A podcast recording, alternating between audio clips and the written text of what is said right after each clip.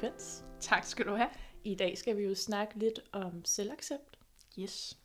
Og vil du ikke starte med at sætte nogle rammer for den her samtale i forhold til selvaccept og accept?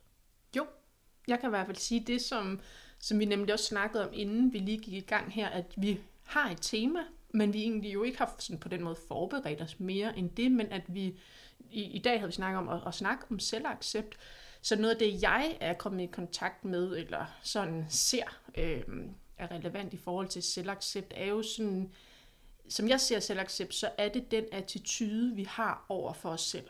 Og hvad ligger der i attitude? Jamen, sådan skaleret ned, skal man sige, det er vores tanker over for os selv, vores følelser, der opstår i os selv, og vores handlinger. Så man kan sige, og så er det så, hvordan vi går ind og forholder os til de ting. Så kan man sige, at situationer opstår hele tiden. Der kan opstå øh, forskellige episoder, hvor man måske opfatter det som, ej, her begik jeg en fejl. Jeg sagde et eller andet, der var pinligt. Øh, så her kan man, hvis man tager det som et, et eksempel, øh, gå ind og sige, jamen, de tanker, der opstår, der, ligesom vi har omtalt os før, så kan det være sådan en, en lidt selvkritiske tanker. Så her er vi faktisk ude og snakke. Den måde, jeg definerer selvaccept på, det er sådan lidt i det der, når vi ikke har selvaccept, når vi faktisk er i modstand med det, der er. Så når der opstår tanker om, det var også dumt sagt, øh, og hvis vi måske går endnu mere nogle lag dybere, jeg er, jeg er ikke en kompetent person, kan også være sådan nogle øh, overbevisninger, der ligger under, så vil vi opleve, at der opstår svære følelser. Mange registrerer egentlig, at følelsen kommer først, og vi når slet ikke at registrere, hvad tanken egentlig er. Så det er også lidt en øvelse nogle gange at få adskilt de her ting. Hvis vi mærker sådan en knugen i brystet, sugen i maven, så prøv nogle gange lige at stoppe op og lægge mærke til, hvad gik egentlig forud her? Hvad var det for en? Og så kan det være, at vi kommer i kontakt med, åh, hvor var det også dumt sagt af mig, eller hvorfor har jeg også skrevet den her fejl i den her e-mail, jeg har sendt ud, eller sådan nogle ting. Så det er tankerne, og det er følelserne, og så er det jo så også den måde, vi handler over for os selv. Og det er altså også den, den indre dialog med os selv, den måde, vi er over for os selv på. Så hvordan håndterer vi så det, når det opstår?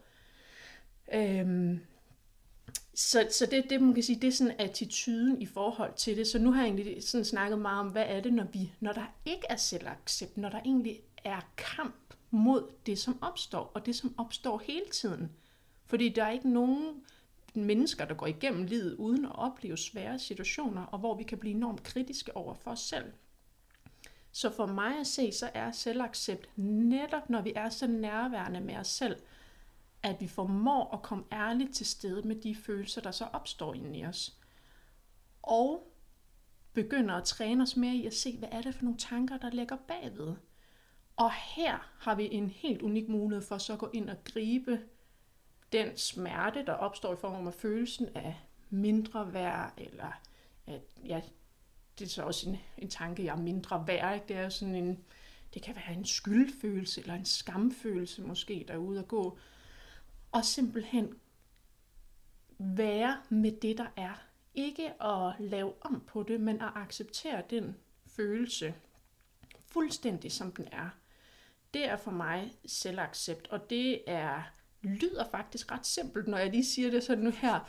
Og det er noget, jeg personligt selv har trænet i faktisk i flere år, og noget, jeg tror på, at vi skal træne altså resten af livet. Noget, vi kan blive bedre og bedre til, men det er noget, som er noget af det fineste værktøj, vi kan have over for os selv, for at kunne møde os selv med den rummelighed og accept, er det bedste grundlag for at kunne være ja, bund og grund den bedste version af os selv ude i verden.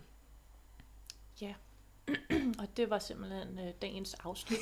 Så kan vi godt sætte et punktum Nej, det vil jeg synes, det jeg synes, du kommer rigtig godt ind på øh, mange af de tanker, jeg også faktisk har gjort mig omkring øh, dagens tema.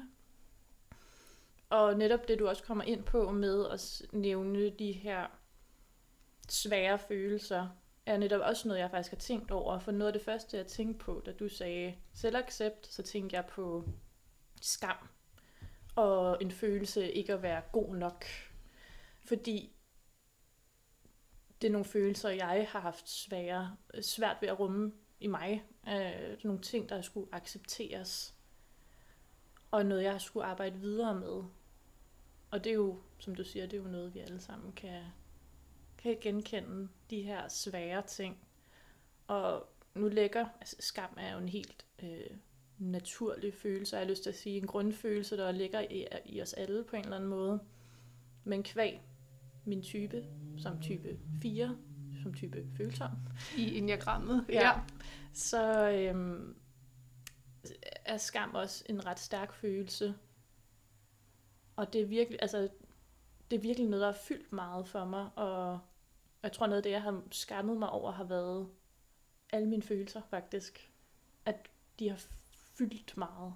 De har været lidt over det hele. Og jeg ikke helt vil se dem i øjnene. Altså sådan, for jeg kunne godt mærke, at andre ikke havde det på samme måde. Så jeg ville gerne have noget afstand til det, især som sådan teenager, ved at være sådan, jeg kan godt se, at andre måske ikke reagerer så voldsomt eller så stærkt, som jeg gør.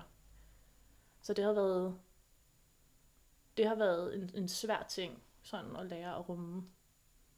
Det giver virkelig, virkelig mening. Ja, så nemlig som du, altså det er bare sådan et virkelig godt eksempel på det her med at komme ærligt til stede. Og nu bringer du lige præcis en følelse op, som, jeg ved ikke om vi kan sige, at der er nogle følelser, der er sværere end andre, men lige skamfølelsen er jo nogen, en af de følelser, som vi mennesker har allersværest ved at komme ærligt til stede med at sige, det her det er skam. Og det er også en del af mig, at kunne mærke og føle skam. Øhm, men lige præcis det her med, og, og øh, det er så vigtigt et skridt øh, på vejen hen mod selvaccept, og for mig at se det der med at stoppe op helt konkret, ikke? altså måske også rent fysisk, når vi mærker det, og trække vejret og lige mærke, hvordan bor den her følelse i min krop. At den sådan, ja måske har du lyst til at prøve, kan, kan du komme i kontakt med, hvordan skammen egentlig udtrykker sig i, i din krop? Øhm, ja, den sidder, og det er lidt svært, fordi den er sådan, den sidder lidt på noget flere steder, sådan lidt i brystet. Den sådan, og så forbinder jeg det meget med sådan en blusende fornemmelse i mine kinder. Altså sådan lidt, øh, ja, den sidder i brystet og i, i kinderne på en måde. Og det er sådan en, og jeg føler mig så dum. Jeg har lyst til at trække mig væk. Jeg har lyst til at tage afstand fra andre, fordi jeg, jeg har svært ved at rumme mig selv. Og de følelser, der opstår. Super godt. Ja, lige præcis. Ja, så du, som du også beskriver her nemlig, så kommer tankerne nemlig også på, jeg føler mig dum. Kan du? Mm. Så allerede kommer tankerne, jeg føler mig dum. Jeg er ikke, der kommer en overbevisning om, jeg er ikke værdig til at være sammen med andre mennesker. Jeg er, nødt, så jeg er faktisk så forkert, at jeg skal trække mig væk.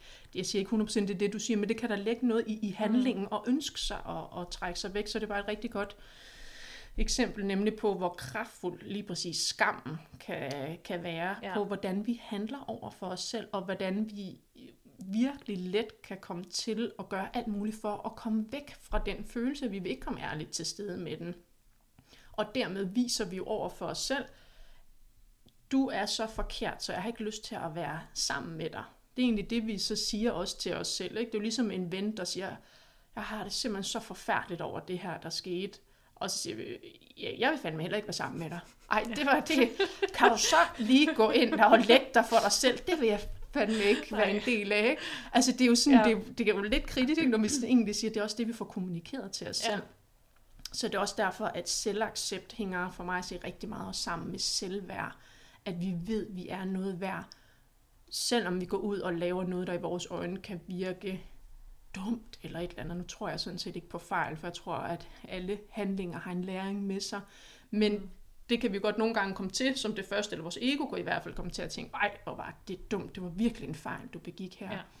Ja. Øhm, men når vi så, og det er ikke, der er ikke noget galt lige at komme til at, at, at tænke det først, fordi det er sådan, vi, vores, vores, vores ego nu reagerer, men at begynde at kunne registrere, det er det, der sker, og så kunne handle anderledes og lave et switch over i, jeg ser den her følelse og den tanke, og så vælger jeg at gå meget mere selvkærligt til mig selv i det. Og snakke til mig selv som, ja, vi har snakket om det før, men det her med at snakke til sig selv, som var man et lille barn. Ligesom et, hvis, det er jo ligesom et lille barn bliver enormt skamfuldt. Og sige, så lille skat, du er helt okay. Du er ligesom du skal være. Ja. Kan være en måde at snakke til sig selv på. Ja, men jeg kommer også til at tænke på nu, når du siger det her med at at man, når man registrerer det og anerkender det, at man kan gå anderledes til det. Den har jeg også taget meget med mig i forhold til, hvordan jeg reagerer over for andre.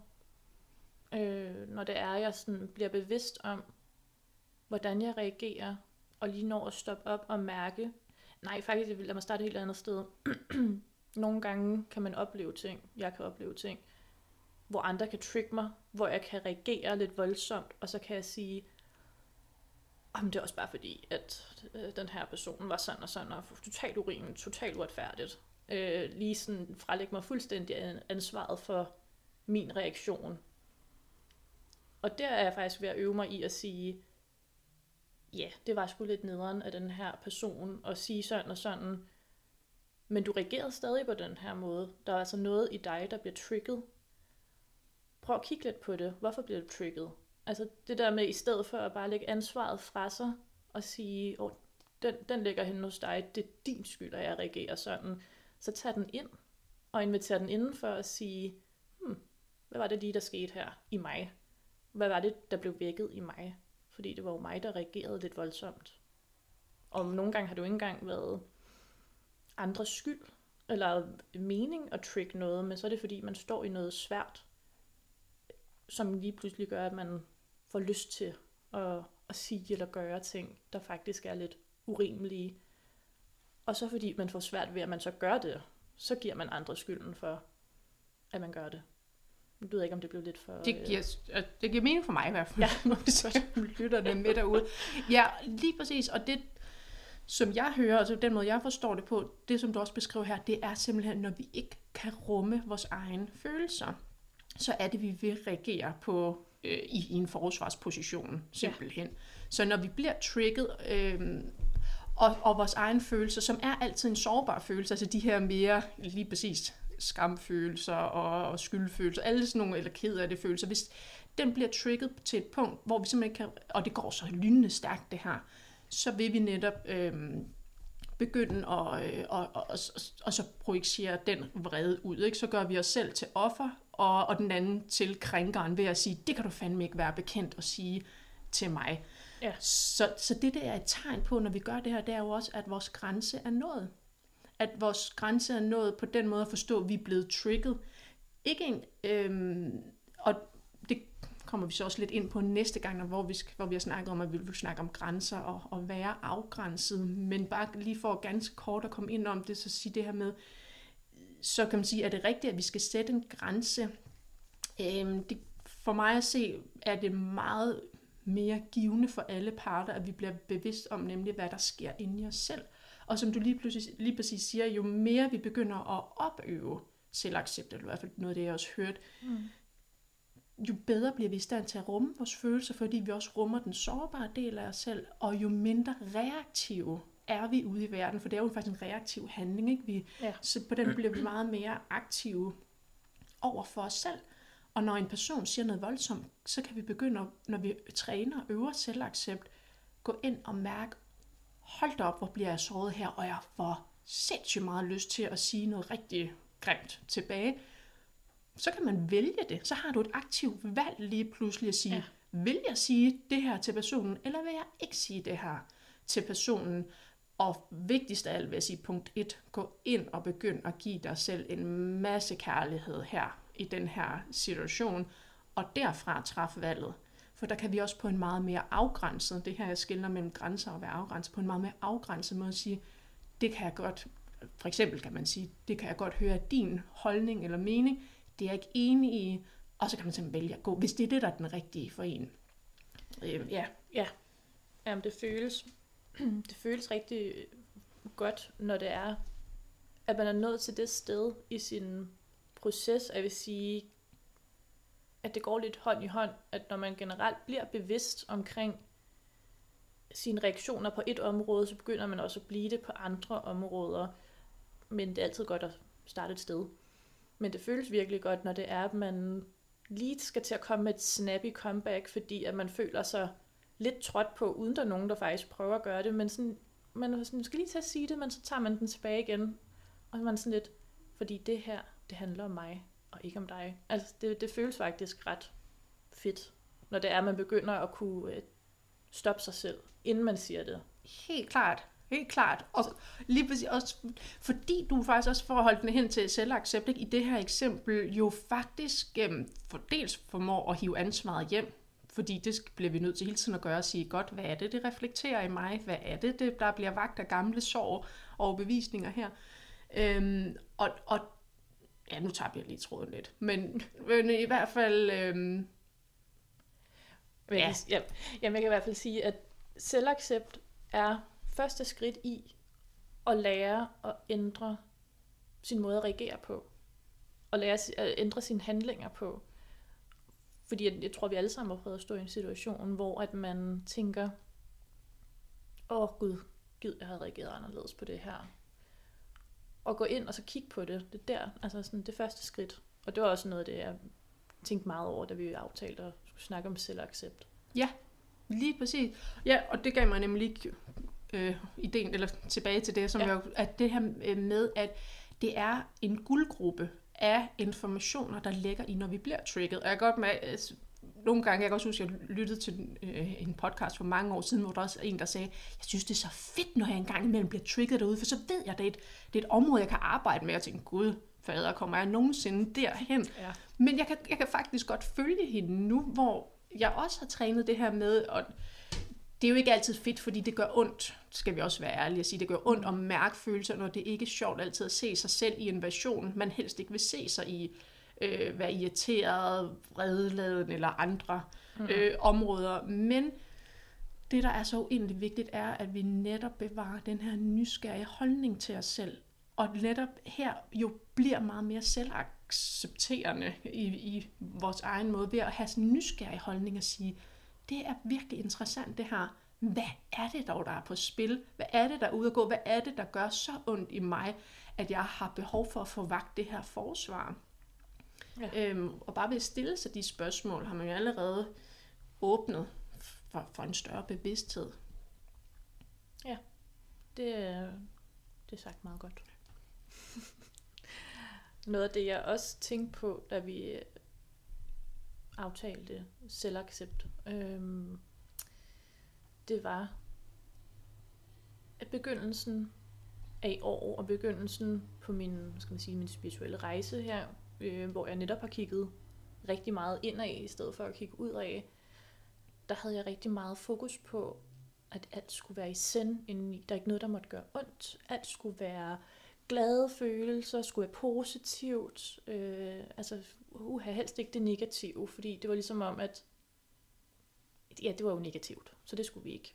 Og det kan jeg også godt høre på andre, at det er lidt ligesom en fase, man måske skal igennem, før man kommer over på den anden side, at man lige har en periode, hvor man sådan er enormt fokuseret på, at alt bare skal være godt inde i.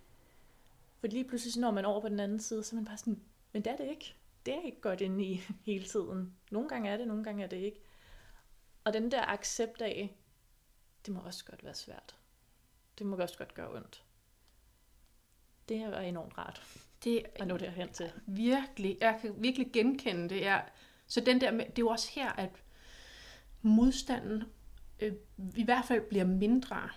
Så det er jo netop, når vi har modstand mod det, som er, når de følelser, der opstår, nu engang opstår. Altså det bedste, jeg også har hørt nogle gange om følelser, det er, når en følelse opstår, så er det altid okay. Vi skal aldrig gå ind og diskutere med en følelse, fordi når følelsen er opstået, så er den opstået, og så, så er der ikke andet for, end at komme i gang med at rumme den. Ja. Øhm, så, så det er ikke, vi skal... Det der også nogle gange siger, jeg kalder det sådan lidt øh, forklaringsfælden, eller sådan det der med, så opstår der en følelse, en svær følelse, og tænker, nej, det var da også mærkeligt. Hvorfor opstår den følelse i mig nu, og den troede jeg da ellers ikke, og kan allerede her for mig at se, er det faktisk en flugt fra at mærke følelsen, og det er faktisk et eksempel på, at vi går i modstand eller går i kamp med det, der opstår inde i os. Så det er altså det modsatte af, af accept. Fordi vi faktisk ikke giver det plads, men forsvinder for mig at se fra kroppen, hvor følelserne bor, op i hovedet og forsøger at forklare os og rationalisere os til, til det. Men vi kan, følelser har ikke altid en grund følelse bor bare nogle gange i os, øh, og de kan bo øh, også, øh, de kan have, have opstået øh, så præverbalt, hvis det gamle sorg, før vi overhovedet havde et sprog. Så nogle gange har vi måske ikke øh, hvad man kan sige, bevidst erkendelse op på et kognitivt niveau, adgang til, hvorfor den følelse egentlig opstår lige præcis i den situation. Så derfor, i stedet for at bruge en masse tankevirksomhed og energi på, ej, det er også mærkeligt, og hvorfor bliver det, og det er da også lidt forkert af mig, og hvorfor tager jeg det så tungt? Det er mm. da bare, ej, kom nu, du kan godt. Det kan egentlig lyde sødt, kan du høre det, når man egentlig siger til sig selv, ej, kom nu, det, det kan du da godt, men faktisk er der undertoner af, så gå lige væk følelse. Ja. Så forsvind ja. lige, fordi du er faktisk lidt forkert. Så her er vi også inde med det, som jeg, jeg kalder paradokset ved accept. Paradokset ved accept, det er, når vi siger til os selv, hvis det bare er et ord, vi siger, jeg accepterer dig følelse, men vi ikke har den med, altså hvis vi ikke har haft den følelsen med i, at det er 100% okay. Du må bo her lige så længe du vil følelse. Du må fylde hele min krop, om det så skulle være resten af livet. Når vi virkelig siger det fra et sandt og kærligt sted, så vil følelsen forsvinde. Ja. Men hvis vi siger, at jeg accepterer dig for, at følelsen skal forsvinde, så forsvinder den ikke. Nej. Så det er paradokset af, at vi skal nå helt derud, hvor vi fra det reneste og fineste sted virkelig mener det. Vi, vi mener det i kroppen. Det er ikke bare noget, vi siger. Vi mener det i hele kroppen, at vi virkelig accepterer det, der opstår i os. Og der vil vi så se, at det smuldrer, fordi at for mig at se, at det egentlig opløst af kærlighed. Det er opløst af kærlighed til os selv, fordi vi ved, at vi er smukke, smukke væsener. Mm. Øhm, så er der ikke behov for at have den modstand på det. Men mange, også de mennesker, jeg har snakket med, er imod, sådan, jamen jeg har sagt, at jeg accepterer det.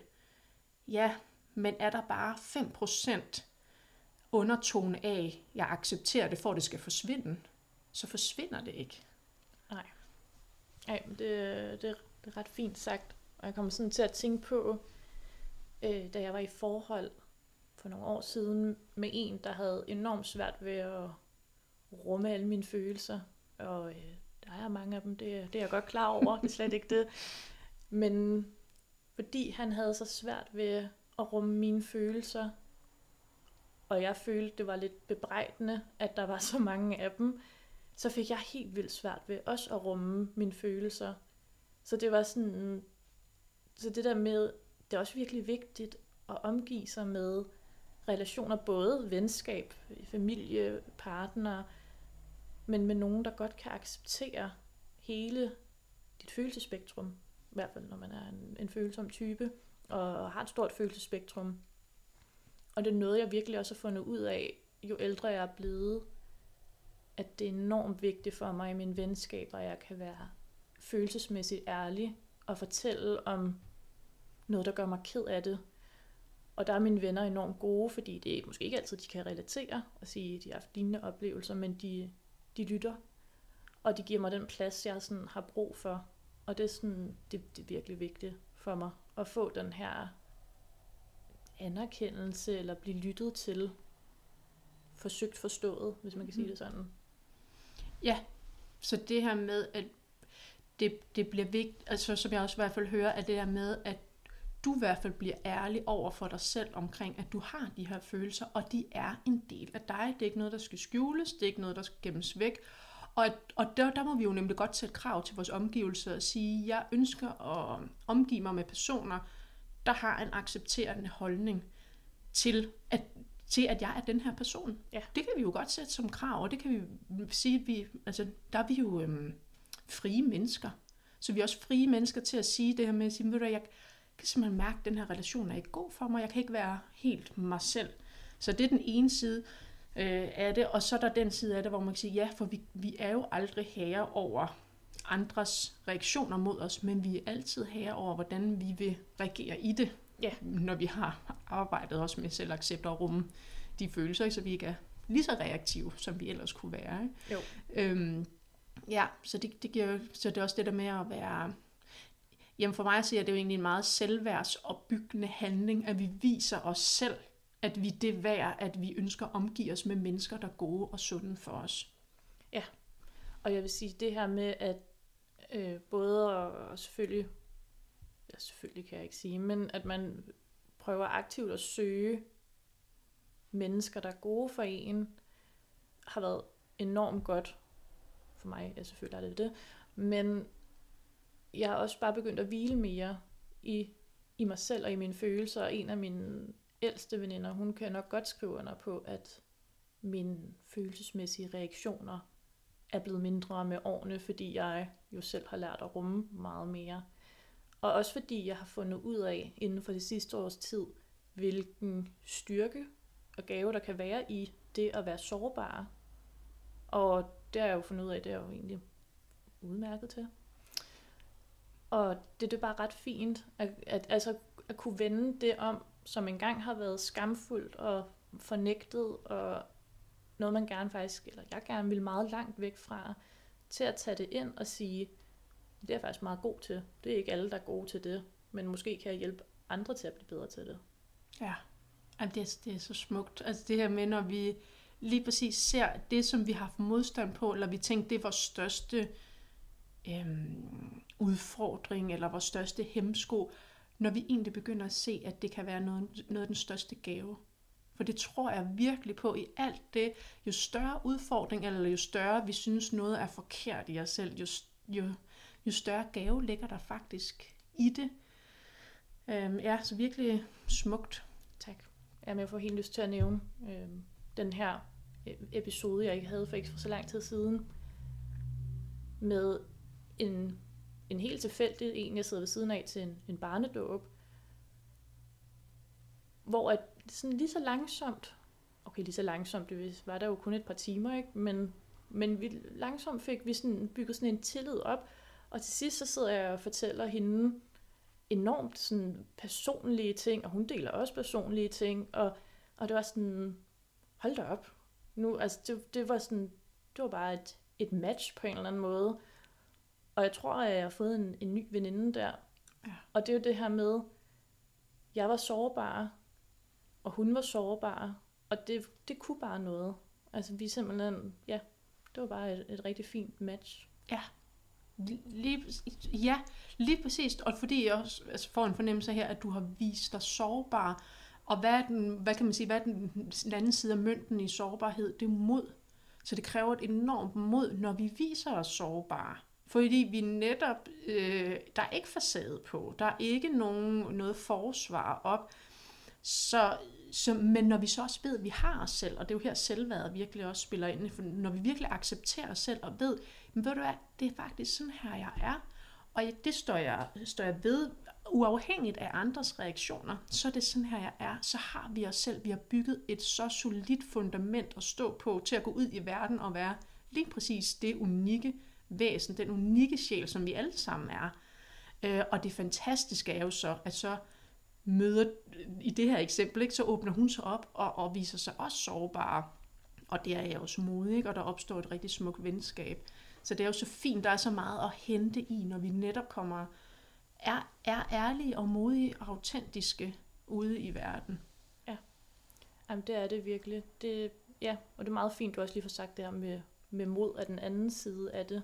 Fordi det er jo stadig noget, jeg er bevidst om, når jeg gør det, og det er jo ikke noget, jeg gør i alle, med, med alle personer. Jeg skal kunne mærke, at det er nogen, der også skal kunne bære det. Ikke? Men, men ja, det her med at, at rumme noget, der kan være svært, også godt kan vise sig at være en styrke. Helt klart. Ja, og når du lige siger det, kommer jeg nemlig til at tænke på det der med nogle gange, hvor, i hvilke situationer og sammenhæng giver det mening at være sårbar. Og, og med det at sige, selvfølgelig vi skal jo ikke bare fuldstændig ureflekteret øh, gå rundt, hvis vi kan mærke, der må vi jo også godt have så sund en fornemmelse netop af vores egne grænser, og sige, jeg kan mærke, at jeg har behov for at passe på mig selv her, så det her vælger jeg ikke at dele.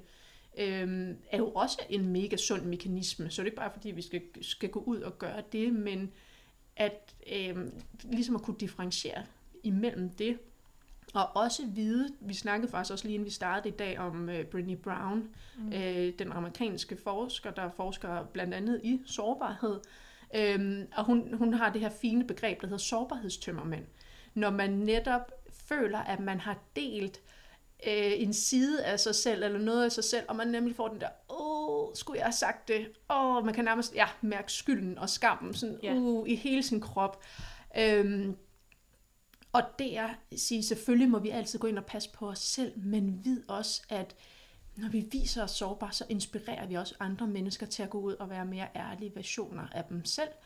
Øhm, og også bare for at jeg lyst til at sige til jer derude, skulle I opleve det efterfølgende, det her med, øh, at åh, uh, ej, det føles ubehageligt, så er det ikke ens betydning med, at du ikke skulle nødvendigt have delt det.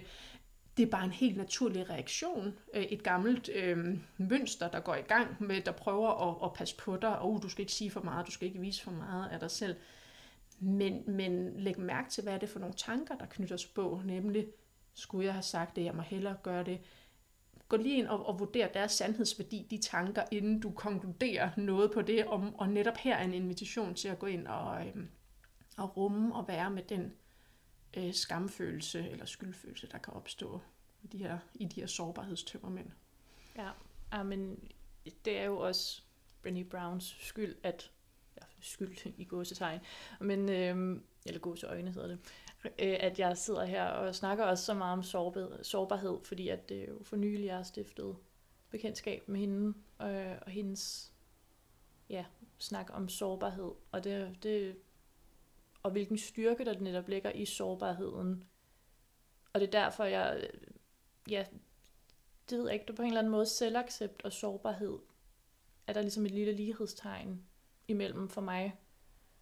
Fordi det er simpelthen det her med at gå ind og acceptere der, hvor du er allermest sårbar, hvor du er allermest øm. Lige præcis. Og fjerne den her skal. Ja. Ja, nemlig. Ja, fjerne den der skal som i form af et forsvar ved at give det uendelig kærlighed, hvis du spørger mig. Altså virkelig, når du mærker den følelse, der opstår, virkelig gå ind og tage om, som var det et lille barn, der skulle have masser af kærlighed og støtte. Altså, så når jeg siger det her, det er også for om, at, at vække den følelsesmæssige reaktion i kroppen, fordi det er den for mig, der heler op og accepterer følelsen. Det er den der med, så kan vi, så kan vi øh, supplere op med ord og For eksempel sige, du er lige præcis som du skal være, eller alt er godt. Alt er virkelig godt i det her øjeblik. Alt er, alt er fuldendt, hvis, hvis vi også kan komme i kontakt med ja, frygtsomme følelser, eller andre sige, det er lige præcis som det skal være. Så det her med netop at gå ind og berolige os med gode sætninger, der vækker følelsen øh, af, at alt er, som, så, alt er, som det skal være. Der får vi simpelthen nedreguleret vores nervesystem. Ja. Og få fortalt os selv, det er ikke så farligt, som vi går, som kroppen går og tror, og mærker de her følelser. Nej. Nej, det er virkelig, har, det er virkelig også en, en gave at kunne det, og en, en øvelse. Virkelig en øvelse. Fordi det er jo netop, når det er allersværest, der er allermest behov for det. Så det er også derfor, jeg vil virkelig varmt anbefale, at begynde at øve det i de små. Når du lige bliver trigget af et eller andet derude, det kan være øh, bussen, der er forsinket. Registrer den modstand, der opstår. Åh, det er også skide irriterende, og nu kommer jeg for sent. Og et eller andet. Registrer de tanker registrere den øhm, irritation. Det er bare et eksempel det her, ikke? Men den irritation, der kan opstå.